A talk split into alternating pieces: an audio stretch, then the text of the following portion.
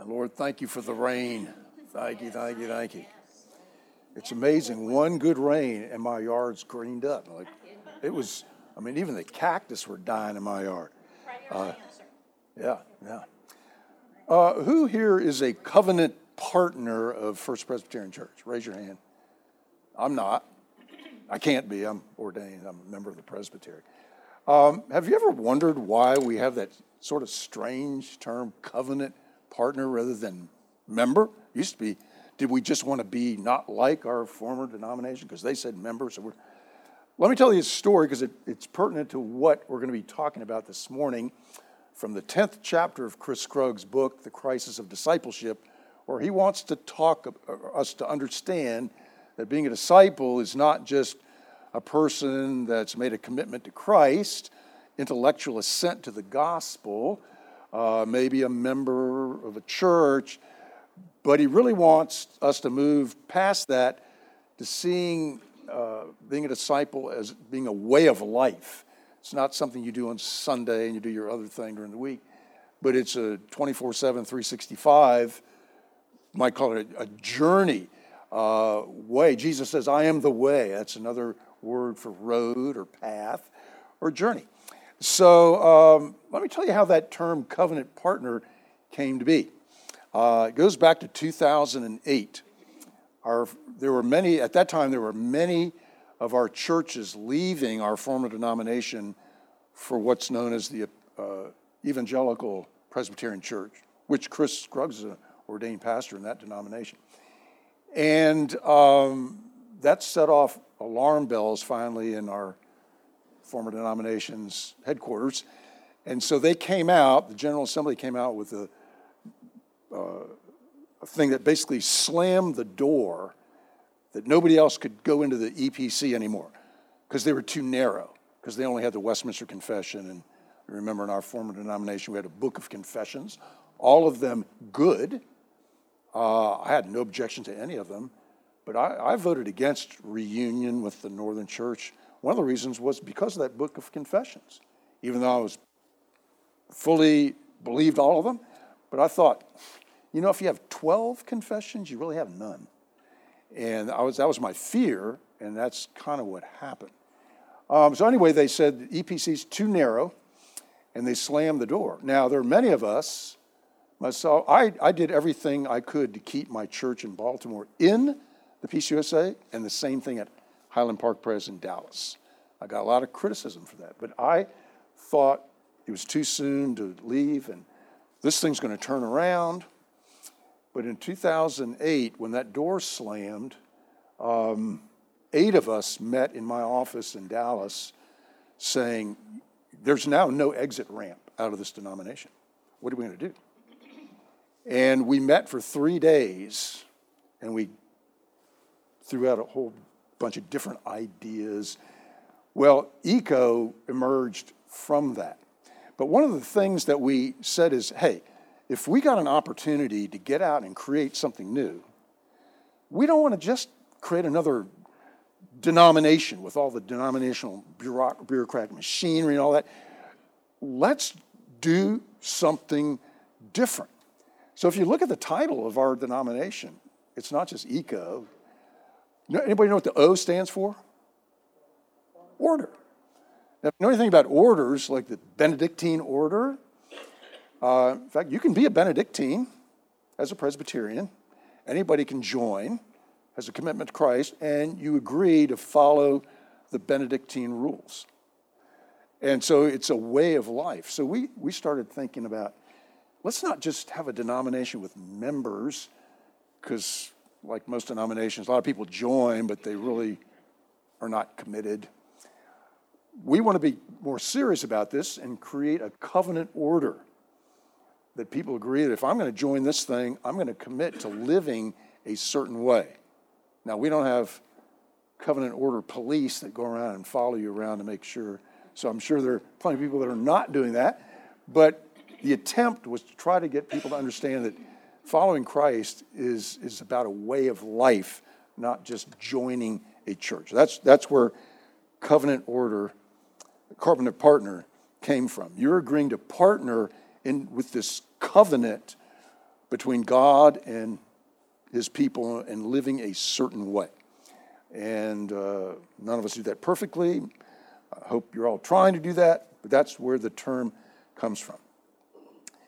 So, being a disciple, Chris would want us to know, is that it's being on a journey, a way of life. Uh, Jesus says, I am the way. Now, I'm going to read a very controversial piece of scripture to you. Uh, it's very controversial because this is Jesus talking, and it sounds very harsh, but it gets to the heart of what being a disciple is all about. This comes from Matthew 10, verses 34 through 39. This is Jesus speaking, not me. Do not think that I have come to bring peace to the earth. I have not come to bring peace, but a sword.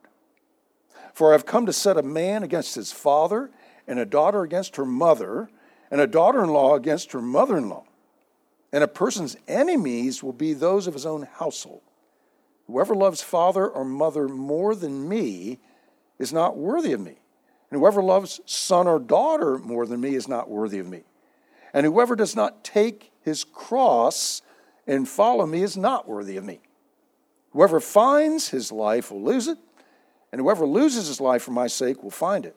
Ooh, man, Jesus. What happened to gentle Jesus, meek and mild? That's, you won't find him in the Gospels. That's a myth. What's Jesus saying here? Is he mean? Is he trying to break up families? No. He's trying to get across a point. What's the greatest commandment? The greatest commandment. Love the Lord your God with all your heart, soul, mind, and strength. And the second, as neighbor yourself. But the point Jesus is making here is that, you know, if you're really going to follow me and take up your cross, that might just pit you against some people that are very close to you, family even. When I was in uh, finishing my master's at Baylor Med School in Houston, I went to what was called the Rice Christian Fellowship on Friday nights. And one night they had a speaker. Uh, her name was Amy Rabinovitz. Yes, she was Irish. and uh, a- Amy told her story. She worked, and I don't know if she's retired now, but she worked her whole career with Jews for Jesus. These are Jews that have come to know Christ, and they have a ministry trying to bring other Jews to Christ. Well, she told a story when she became a Christian.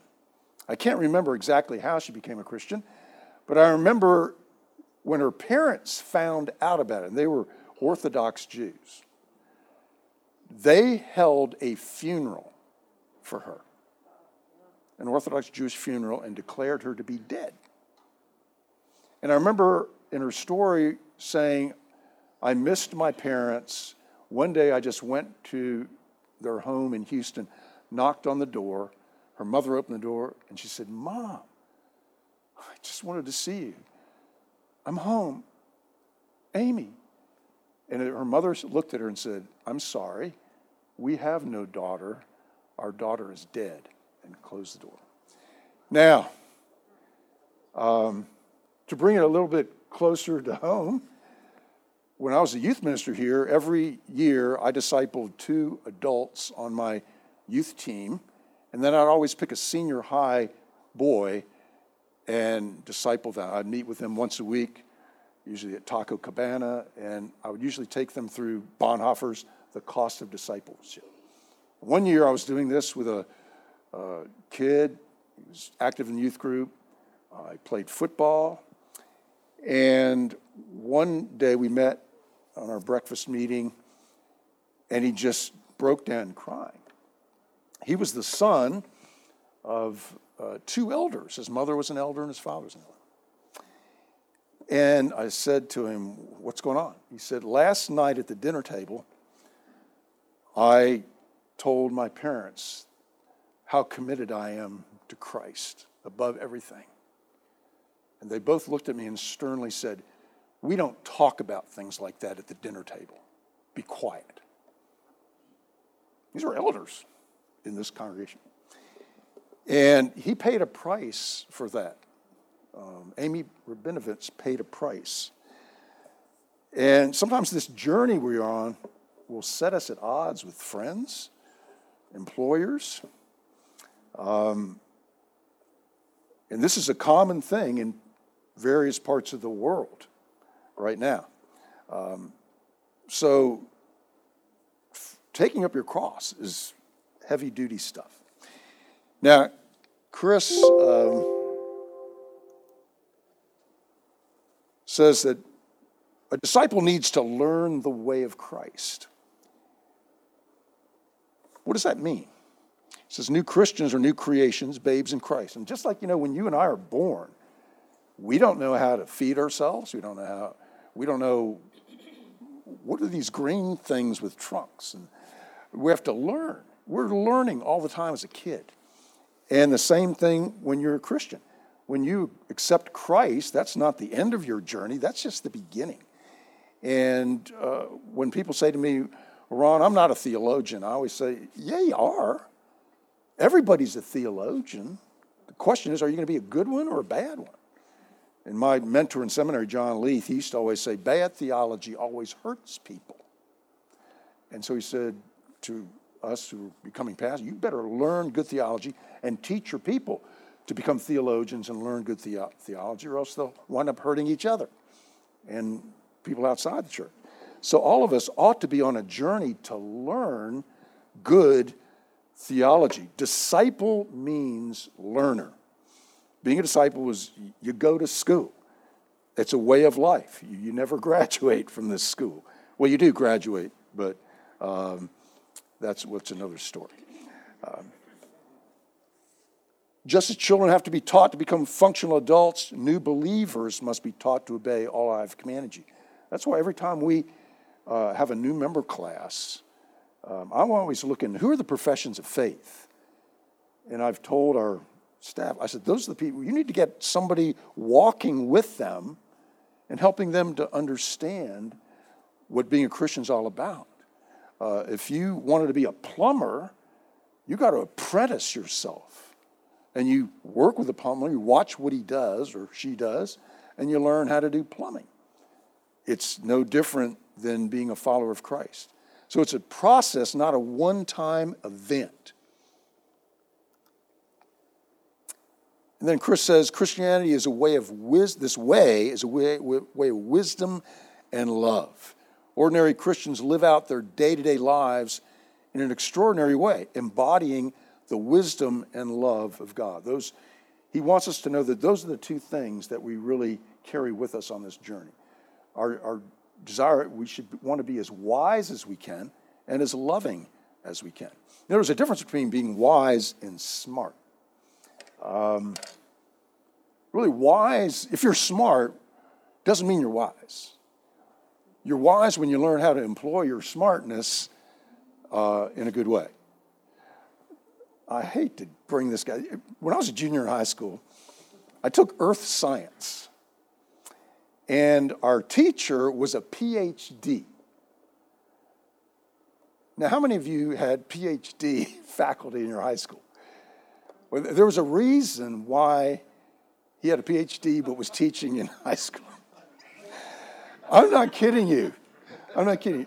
Every day for the entire year, there was a guy in our class would go up and put, he had this tall stool that he would sit on. And every day, this kid in our class would put a tack on the stool. And he would sit down and, Whoa! and we'd all laugh. The next day, oh! he would never check. He had a PhD. He was smart. He knew a lot about earth science, but he was not very wise. I remember one day um, he was in the room, it was between classes, and a bunch of us got together and we pennied him into the room. You know, you can stick pennies around the edge of the door. And uh, the day before, days before cell phone, we played all kinds of pranks on him, and he, he was just, he was not very wise. He just did not know how to handle things. So we were, we were awful. Con- contrast this PhD with James. James, an Af- African American custodian at my seminary in Richmond, Union Theological Seminary. And James never went past the third grade. He had six kids. He put all six of them through college. And James was the unofficial chaplain of the whole seminary. He was the one that professors went to when they were in crisis. And he was such a godly, wise man. Um, and it, it's just, he just reeked of wisdom rooted in Christ. So, um, being a disciple is being wise, but it's also being in love. Being in love with Christ. You can be intellectually affirming of Christ. You can like Christ. You can think he's the greatest guy that ever lived. But that's, that's not the goal of being a Christian. The goal of being a Christian is to fall in love with this guy um, above everything else. When I premaritally counsel couples, I always talk to them about, you know, she can't be the number one thing in your life. And he can't be the number one thing in your life. God didn't, that, that's an unfair thing to expect your spouse to bear the weight of something only God can bear. God's got to be number one. And I always draw this diagram with Christ up here and husband over here, wife over here. And I said, Your goal as a couple ought to be, first of all, to pursue your love relationship with Christ. And watch what happens when you do that. And you know, I draw the lines, the lines converge. If you make loving your wife the number one thing or loving your husband the number one thing, that doesn't work. Um, you remember that campaign? It was on billboards maybe 15 years ago. I am second. And I remember we were all around Dallas. I don't know if it was here. And there were sports stars and film actors and stuff. I am second. And I used to see this and go, oh, no, no, no, no, no, no. Um, the big thing was, you know, I'm not first in my life, God is. Well, you're not even supposed to be second in your life. Other people are supposed to be second. Gale Sayers, I, I think he was the greatest running back ever in the NFL.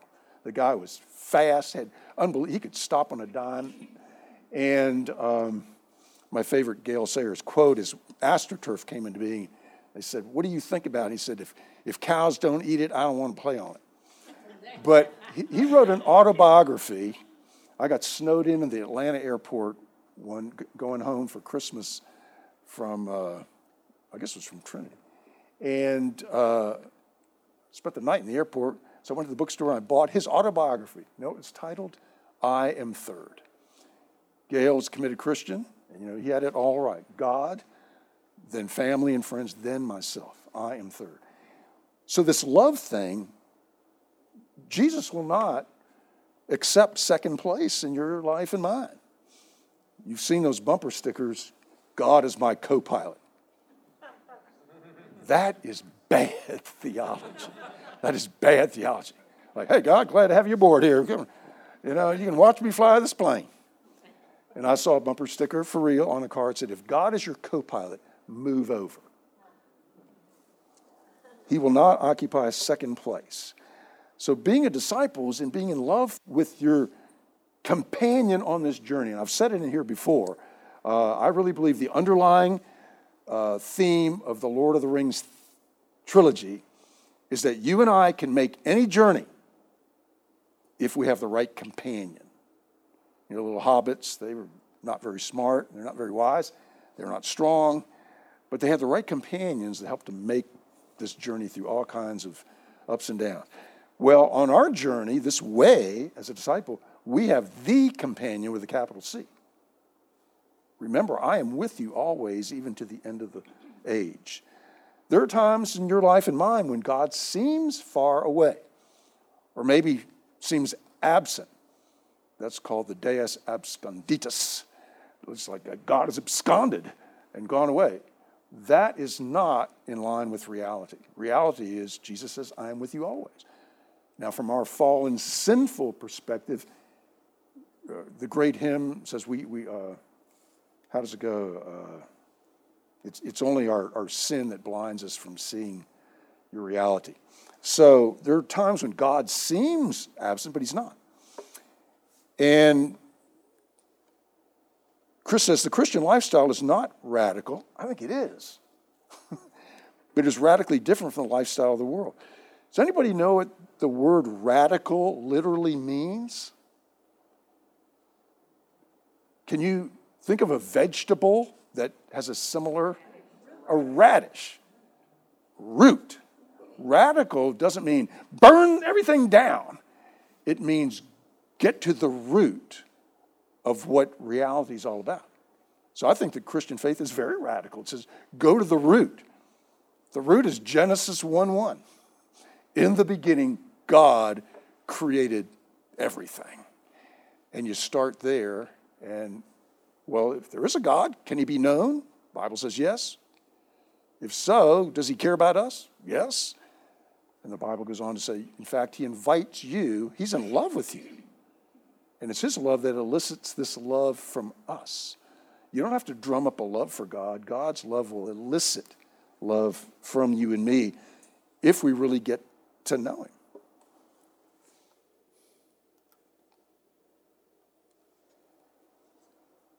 And so, becoming people of the way, what does that mean? Jesus says he didn't come to abolish the law, but to complete it. You know, as Christians, we don't throw the law out. Paul is adamant in saying the law cannot save anybody. Uh, Jews still believe that by keeping certain laws, that you kind of climb the ladder to your salvation. Um, during the Reformation, in fact, some Roman Catholics sort of believe that too. Mormons do. Muslims do. Authentic Christian faith turns that upside down, but it doesn't throw out the law. We find the law fulfilled in Christ. What the law says we're to do, we can't do. We can't do it perfectly. God says the bar is this high it's purity, holiness, perfection. Well, you can't jump that bar. Guess what? Jesus jumped it for you. He fulfills the law.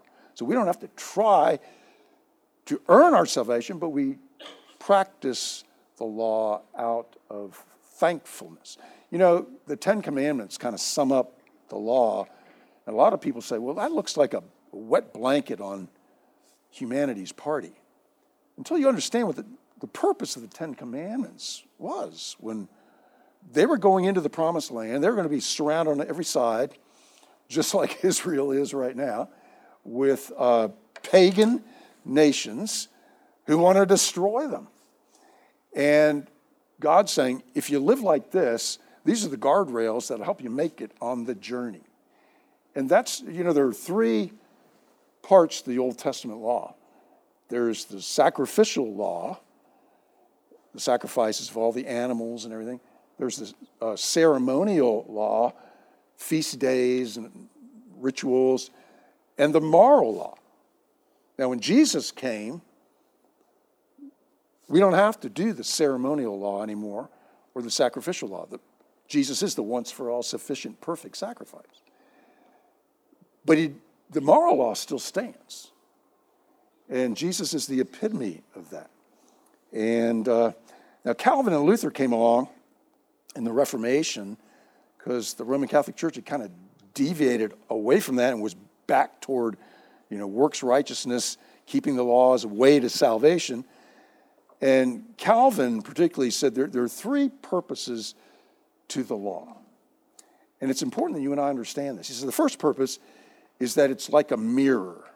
We hold it up in front of our lives and it convicts us of our sin. Um, who here has kept the Ten Commandments? Nobody. Uh, you know, it's not so much you and I break the Ten Commandments, it's they break us. And you can try to live the Ten Commandments with all your heart, mind, and soul and strength, but you can't jump that bar. You can't do it. I've said this before, and I find it humorous. People come to me and say, Well, I don't believe Jesus was God, but I think he was a great man, and I try to live by the Sermon on the Mount. Obviously, they've never read the Sermon on the Mount. Have you ever read the Sermon on the Mount? It's not just the Beatitudes, it's three chapters. And the purpose of the Sermon on the Mount is the same as the Ten Commandments to frustrate the total heck out of you and me till we finally tear our hair out and go, I can't do this. I need help. Then you figured it out the purpose of the Ten Commandments and the Sermon on the Mount. Now you'll want a Savior. That's, that's the purpose. That's the first purpose. It's a mirror, holds up, and shows us our sinfulness. Secondly, it's to frustrate the heck out of us, like I just said, to the point where we cry out, I need a Savior.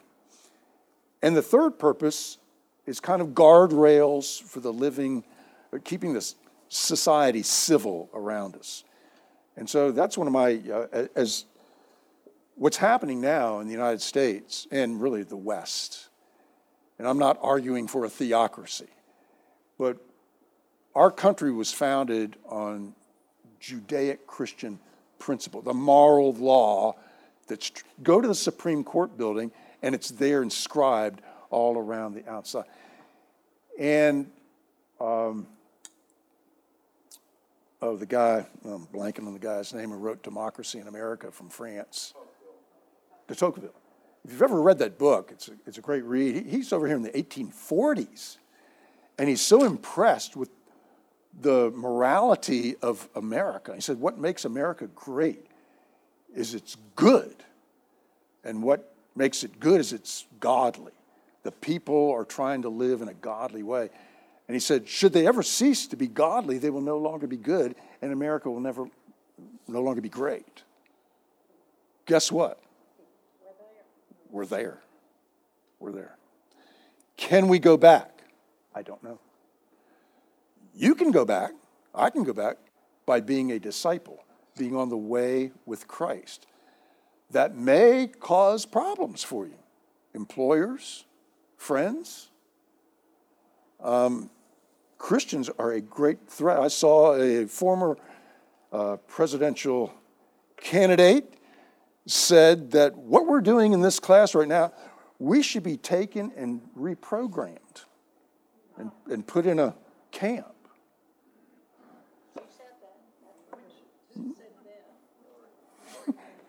oh, I won't name the Babylon Bee. If you don't get the Babylon Bee, you, it's free.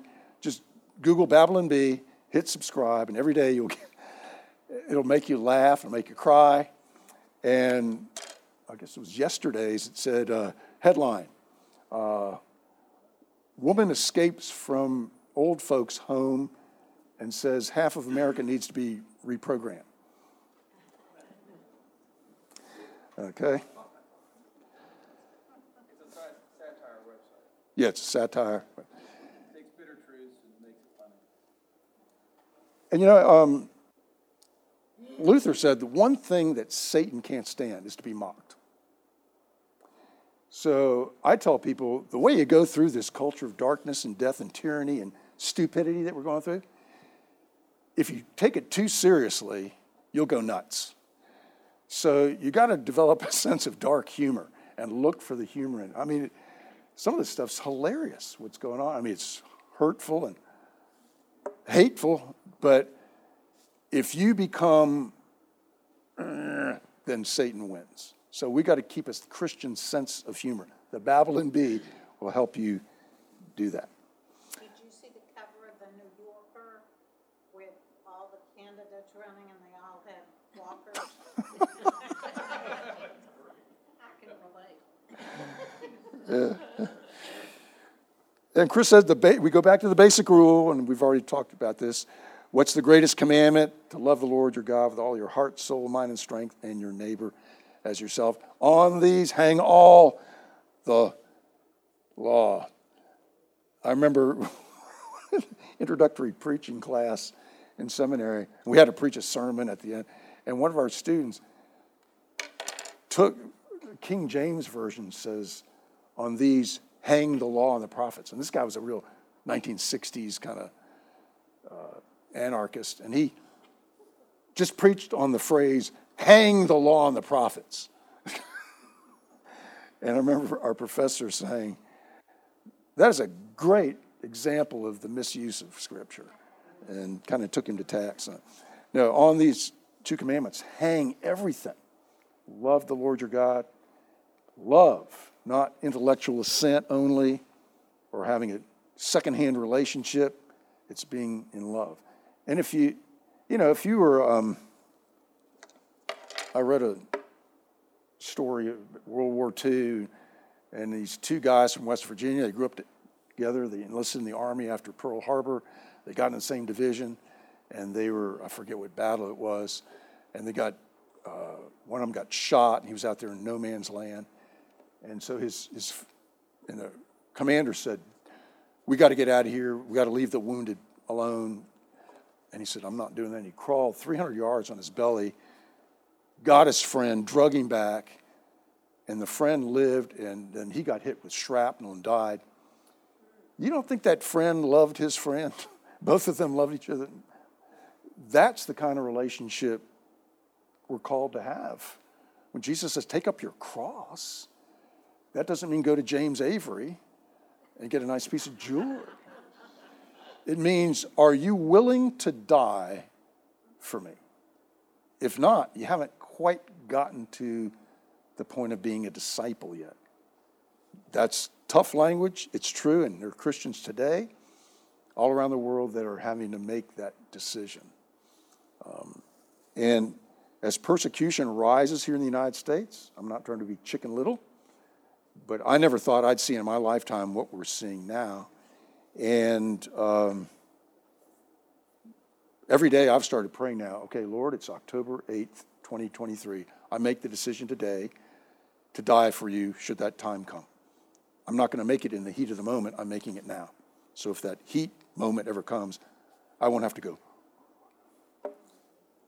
My uh, favorite story about making that decision is the Armenian genocide toward the end of World War I in Turkey when uh, the Turks decided that the Armenians were all Christians and the Turks were Muslim. They decided World War I's a convenient time to do some genocide. So over a million Armenians were killed. And here's how they did it they dug with bulldozers big trenches, lined the Armenians up, men, women, and children. And the Turks would say, We're going to march down the aisle, we're going to stick a gun under your chin.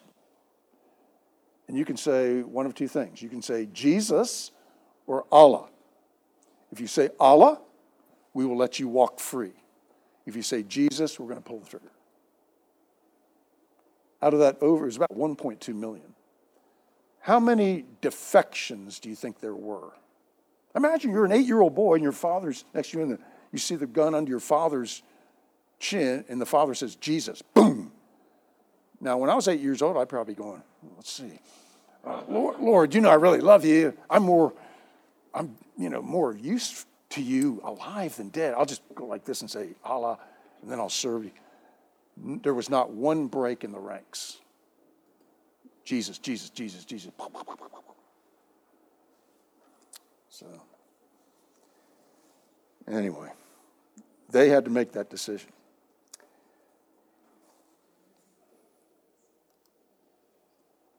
So we're called on this journey to live as salt and light under grace. Light, we shine with the wisdom of God and we flavor the world with God's love as we embody the wisdom and love that God shared in Christ.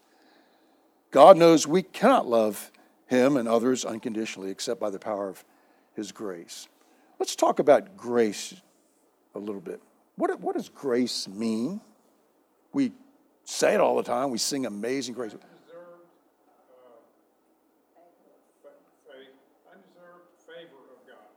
Undeserved favor. We don't deserve God's favor in any form. Uh, we're totally abject sinners, all bound for hell. We can't get out of that pit. Anybody else have a definition of grace? Getting what you don't deserve. None of us deserve eternal life. So it's not only not getting what you do deserve, but but you don't, and woman. it's getting what you don't deserve and not getting what, okay, you know. Here's the way I like to remember it as an acronym God's riches at Christ's expense. We get God's riches, but it's nothing we did to earn or merit those. It all comes at Christ's expense. And uh, for by grace we are saved through faith. And yet, I find a lot of people who are on the road of discipleship who still think, hmm, I think walking this road of discipleship is earning me points. Have you ever wondered why Jehovah's Witnesses are so adamant about walking around knocking on doors? I used to admire them. I thought, oh, you know, I wish we had their evangelistic spirit. They don't have an evangelistic spirit. First of all, Jehovah's Witnesses believe that there's only 144,000 people saved. So why would you want somebody else to come to Jehovah and maybe nudge you out? So it's not that. I had a woman in my church in Baltimore join Central Pres. She came out of Jehovah's Witnesses. I said, Would you sit down with me and tell me all about Jehovah's Witnesses? You know, if you drive by one of their kingdom halls, have you ever noticed there are no windows in any Jehovah's? That architecturally says a lot about their faith. They're closed. they don't have any vision looking out, and they don't want anybody looking in. So if there's only 144,000 saved, why would you knock on the door and try to get more people in there to Here's why they do it. They believe they get spiritual points for every door they knock on. And it doesn't matter if you take their literature or become a JW or not, they get credit. And that credit adds up to the possibility of them being one of the 144,000. So my admiration for them went, uh, they do it to try to save themselves by knocking on doors. They're earning it. There are really only two world religions, only two. There's the gospel of grace and everything else.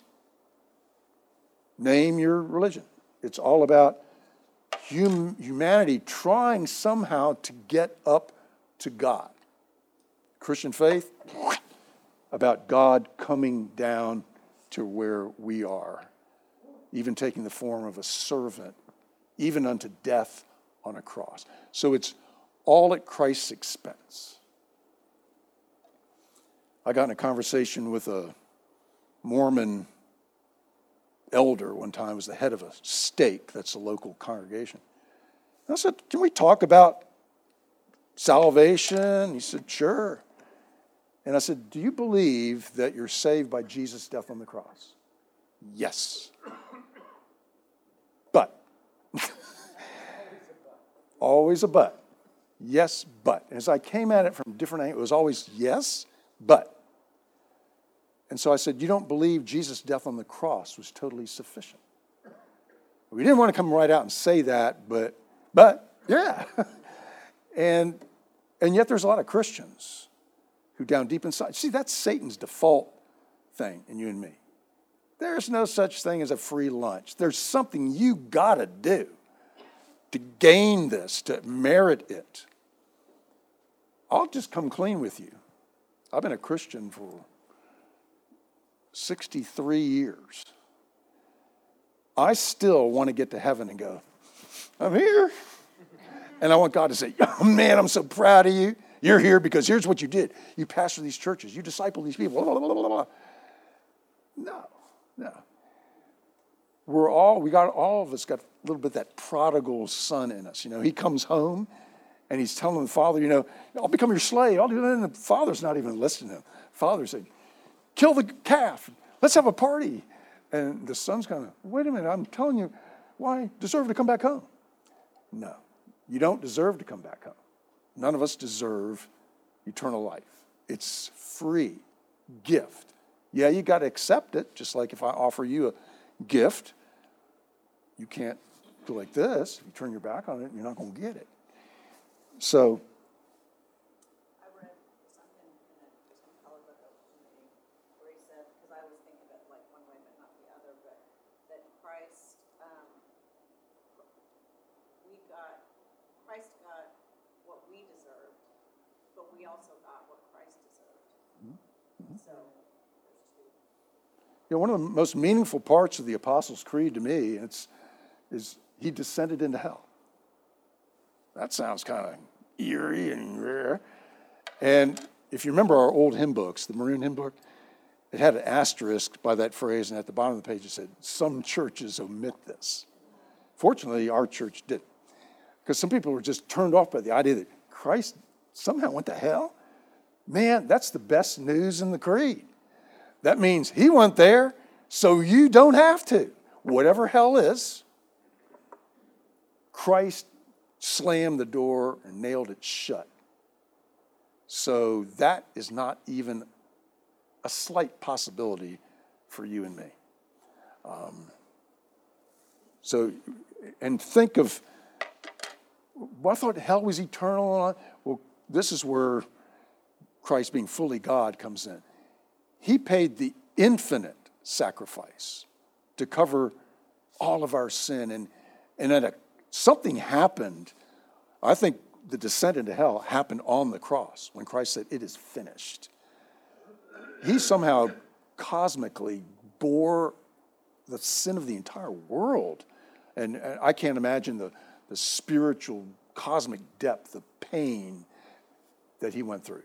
But it far ex- exceeds what any human being will experience in hell, whatever it is, as horrible as it is. So, totally at Christ's expense, we're given this free gift. It's free for the taking. But it demands a love relationship. I'm, demand's not the right, you can't demand somebody to fall in love. But it, it you can say, yeah, I, I want that, but it also means if you understand that, you're going to fall head over heels in love. He crawled across the battlefield, drug you back, and got hit with a piece of shrapnel, and you lived and he died.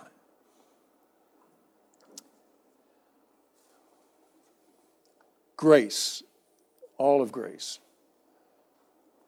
Central means by which grace is lived out in human life. Now, Chris has uh, five things there I want to boil it down to three things, uh, and it includes all these. Um, in the Reformed faith, we talk about the three ordinary means of grace. I'm sorry, we don't talk about it anymore. We used to in the old days. Now it's not cool, but I have started talking about it all the time. I'm going to do a men's retreat for First President Amarillo in about two weeks. We're going to zero in on the three ordinary means of grace. Because if you don't get these, you're, you don't have the equipment you need to make the journey. You don't have the bullets in your gun to wage a spiritual warfare. You really are not going to be very effective or faithful trying to follow Christ without practicing the three ordinary means of grace. There's nothing exotic about being a Christian, nothing esoteric. Here's what they are. And I've said them in here before, so bear with me, but I'm going to hammer this home to Christians till the day I die. Prayer, the Word, and the sacrament. Reformed theology says those are the three ordinary means of grace that relationship, love relationship that we have with Christ. But here's how you practice this first is prayer. Prayer is simply conversation with God. That's a part of a relationship. Psychologists tell us that marriages are stronger the more you communicate with each other. If you don't talk to your spouse, the marriage goes nowhere. The more you talk to somebody in a friend relationship, the deeper the friendship goes. So prayer. Um, but not just, you know, a, a, a rote prayer at the beginning of the day or something. I like to say the Christian way of discipleship should be a running conversation with God all day long. God's interested, believe it or not, in every facet of your life. He's just as interested in what you're doing at four o'clock on Wednesday afternoon as he is you sitting in a Sunday school class. He's just as interested. He wants to know all about your life. I don't think you can bring anything before God that He'll go, oh, that's trivial.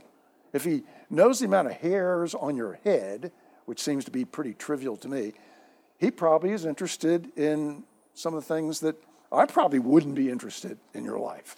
But uh, this running conversation with God. The best book on prayer I've ever read, I've said in here before, say it again. Dick Ryan, a former pastor here, put me onto it. It's called The, the Practice of the Presence of God by Brother Lawrence of the Resurrection. Easy to read. It's Brother Lawrence's letters conversing with this woman. He's a monk in a monastery, he has a job, he works in the kitchen. They have orders of the day where they stop and they go into the chapel and they sing and pray and chant. And, and Brother Lawrence happened across the Great Commission and the part of it where Christ says, Remember, I am with you always. He started pondering that. He said, Well, then, if he's with me, that means he's with me in the kitchen while I'm chopping vegetables. So I really don't need to wait till the order of the day to talk to him. So he brings Christ into his kitchen work. And this becomes radical. I mean, down to the root. And it gets out, and people are coming from all over to hear about this radical thing, talking to Christ throughout the day. Well, I think that's what genuine prayer is all about. And then the second of the three ordinary means of grace is the Word. That's where God speaks back to you and me. And I know I sound like a Johnny one note, but I believe it. If you're not reading through the Bible every year, you're going out into that culture of darkness, death, tyranny, and stupidity unarmed. And not only unarmed, you're going to be a sucker for what's being sold out there. If you're not anchored, and this is going, oh, everything out there is a crock, according to this. If you're not having that, and a 20 minute sermon on Sunday ain't going to balance out what you're hearing out there, and you're being, and I'm being seduced by all the time. And it sounds good, some of it. In fact, some of the stuff that five years ago would sound crazy to us, we're now going, well, that sounds kind of good. Because we're all being desensitized to reality with a capital R. So we've got to get radical and go back to the root. Here's where you find the root. And the last of three ordinary means of grace is the Lord's Supper. And I always like to put a slash worship. If this is why it's important for weekly worship, not so that Bob feels better. He's looking at less wood out there. Um, but again, worship and receiving the sacrament. You know, last Sunday we celebrated communion. And I always pray, Lord, I'm not worthy to receive you, but only say the word, and I shall be healed. And I believe, as Reformed theology believes, that this is a means of grace, that somehow in that sacrament, something happens in our relationship with Christ. And that's all I can tell you. I, I can't, Thomas Aquinas tried to philosophically say, well, these elements actually become the body and blood of Christ. So you're ingesting Christ, which led to, seriously, theological debates about whether church mice were saved because they would break into the sacristy where the consecrated host from the previous week was, and they'd eat the wafers. And the Roman Catholic idea that, well, you ingest this grace and it saves you, are these mice going to be in heaven? Uh, I hope there's mice in heaven, but I don't think that's how they're going to get there.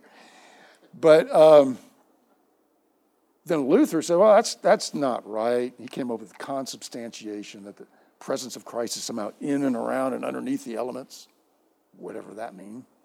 Calvin stepped forward and said, you know, guys, this is a mystery far greater than the human mind can comprehend. So we philosophically ought not to try to define how Christ is present. So I like the Calvin way is that we believe the real presence. Something happens in that sacrament. We come as close to the Lord Jesus Christ this side of eternity that we can. Now, I say all that, and I think about that every time I'm going to take communion. And then I do it, and it just tastes like a little piece of cracker and grape juice. And, and yet, same time, I say, somehow, Lord, something's happening here. And if we really believed that the Lord's Supper is a means of grace, then why don't we have it every week? We should want more grace to help us for the journey. So uh, we'll talk about that another time. But you can't give me a biblical reason why we shouldn't have communion every Sunday. Okay. Um, baptism is also a sacrament uh, that's part of our being sealed in Christ. And Christ centered worship, confession, works of love. By the way, confession, I think we threw something that some of the baby out with the bathwater during the Reformation. In James, it says, confess your sins to one another. Have you ever committed a sin and you were genuinely repentant and you asked God to forgive you, but then you shared it with a friend and suddenly you, you felt even more forgiven? See, I think that's the way God built us, that we're to confess our sins communally. That doesn't mean jump up in worship and say, here's what I did this week. You know, it's appropriate ways to do that. Uh, Protestants, we've replaced the confessional with pastoral counseling. So people go to the pastor, and we don't call it confession, but it's what it is a lot of time. There's a healthiness. I've always been a part of a covenant group with other pastors wherever I've served, and, and we tried to be as real as possible as we could. My group in Baltimore, we had four, que- no, five questions we asked each other every time we met. Then a sixth question. Sixth question was, did I lie to you about anything I've said in the first five questions? There were times when I wanted to sin, but I knew I was going to have to answer that sixth question next week with my buddies, and I didn't sin. uh, then there were times I did, but uh, so the ordinary means of grace, and here's some other thing. This is another take on it: Bible study, prayer, other disciplines important important. Study the scriptures, that's the word. Pray, prayer. Works of love, always with the goal of becoming more Christ like. And if you faithfully practice the three ordinary means of grace, your relationship with Christ is going to grow deeper and stronger. And guess what? You start acting like who you hang around with. Just like you tell your kids, don't hang around with that group. If you spend time really entering into a relationship with Christ, it probably is going to show. You're probably not going to be aware of it, but other people will. They'll start coming to you and saying, you know, what's different about you? Tell me about it. Um, ambassadors of Christ walk the walk. You know, we talk about talking the talk, but walking the walk. I'll close with this story. Uh, my pre- preaching professor in seminary was Welford Hobbie. He was a pastor in Staunton, Virginia, uh, during the 50s and 60s when the civil rights movement was cranking up. And Dr. Hobbie was just a, he taught us expository preaching. He said, you know, the Bible's the Word of God. Let the scriptures take you where they want to go, not what you think the congregation needs to hear. And he, of course, everything was uh, segregated in Staunton, Virginia in the 50s and 60s. And he was not a political guy. He said, I, I never preached integration but every time the Bible talked about all nations and tribes and tongues, I would say segregation's wrong, and this church is going to be integrated. Anybody can come to this church. He had crosses burned on his front lawn. His kids were threatened. And I remember thinking, what if I had been Welford Hobbie you know, I've been, I've been tempted to preach a series on the flowers of the Old Testament or something, not get into. but Welford did. And he said, one day I got a call from a black pastor in town. The pastor said, Hobbie, we African American pastors are really proud of you. You're the only white pastor in this town preaching that all people ought to, you know, everybody's welcome to your church. You're the only one. You know how to talk the talk, but can you walk the walk? He said there's going to be a march in Selma, Alabama next month. I'm going. Would you come with me and walk with me? And Welford Hobbie said, Gosh, I've already had crosses burned on my lawn. My kids are threatened. He said, I got down on my knees. I prayed about it. And I picked up the phone and said, I'm with you. And he walked in that. And again, he was not a political liberal or rabble rouser. He was radical. He said, This forced me I can't talk about Jesus if I ain't going to walk where he tells me to go. That's the scary thing I think about being a disciple. Jesus says, Take up your cross and follow me. I dare you to go through Matthew, Mark, Luke, and John and find anywhere that Jesus is going that's not painful, that's not going to the least, the last, and the lost. And I'd like to go to the country club, or let's go to the beach with Jesus. Now, he's always taking us where there's pain. And uh, it's tough to be a disciple, but there's nothing better. Let's pray. Lord God, again, we thank you for the rain this week. Rain your grace down upon each of us that uh, we might freely open our arms and receive all that you want to pour into our lives. Make us men and women of prayer and your word and fervent worshipers. Anoint our pastors this morning, pour through them the gift of preaching, and open our hearts that we would not just receive their sermon, but they would bring your word home to us in a way that would be truly life transforming. And we ask all these things in Jesus' name. Amen.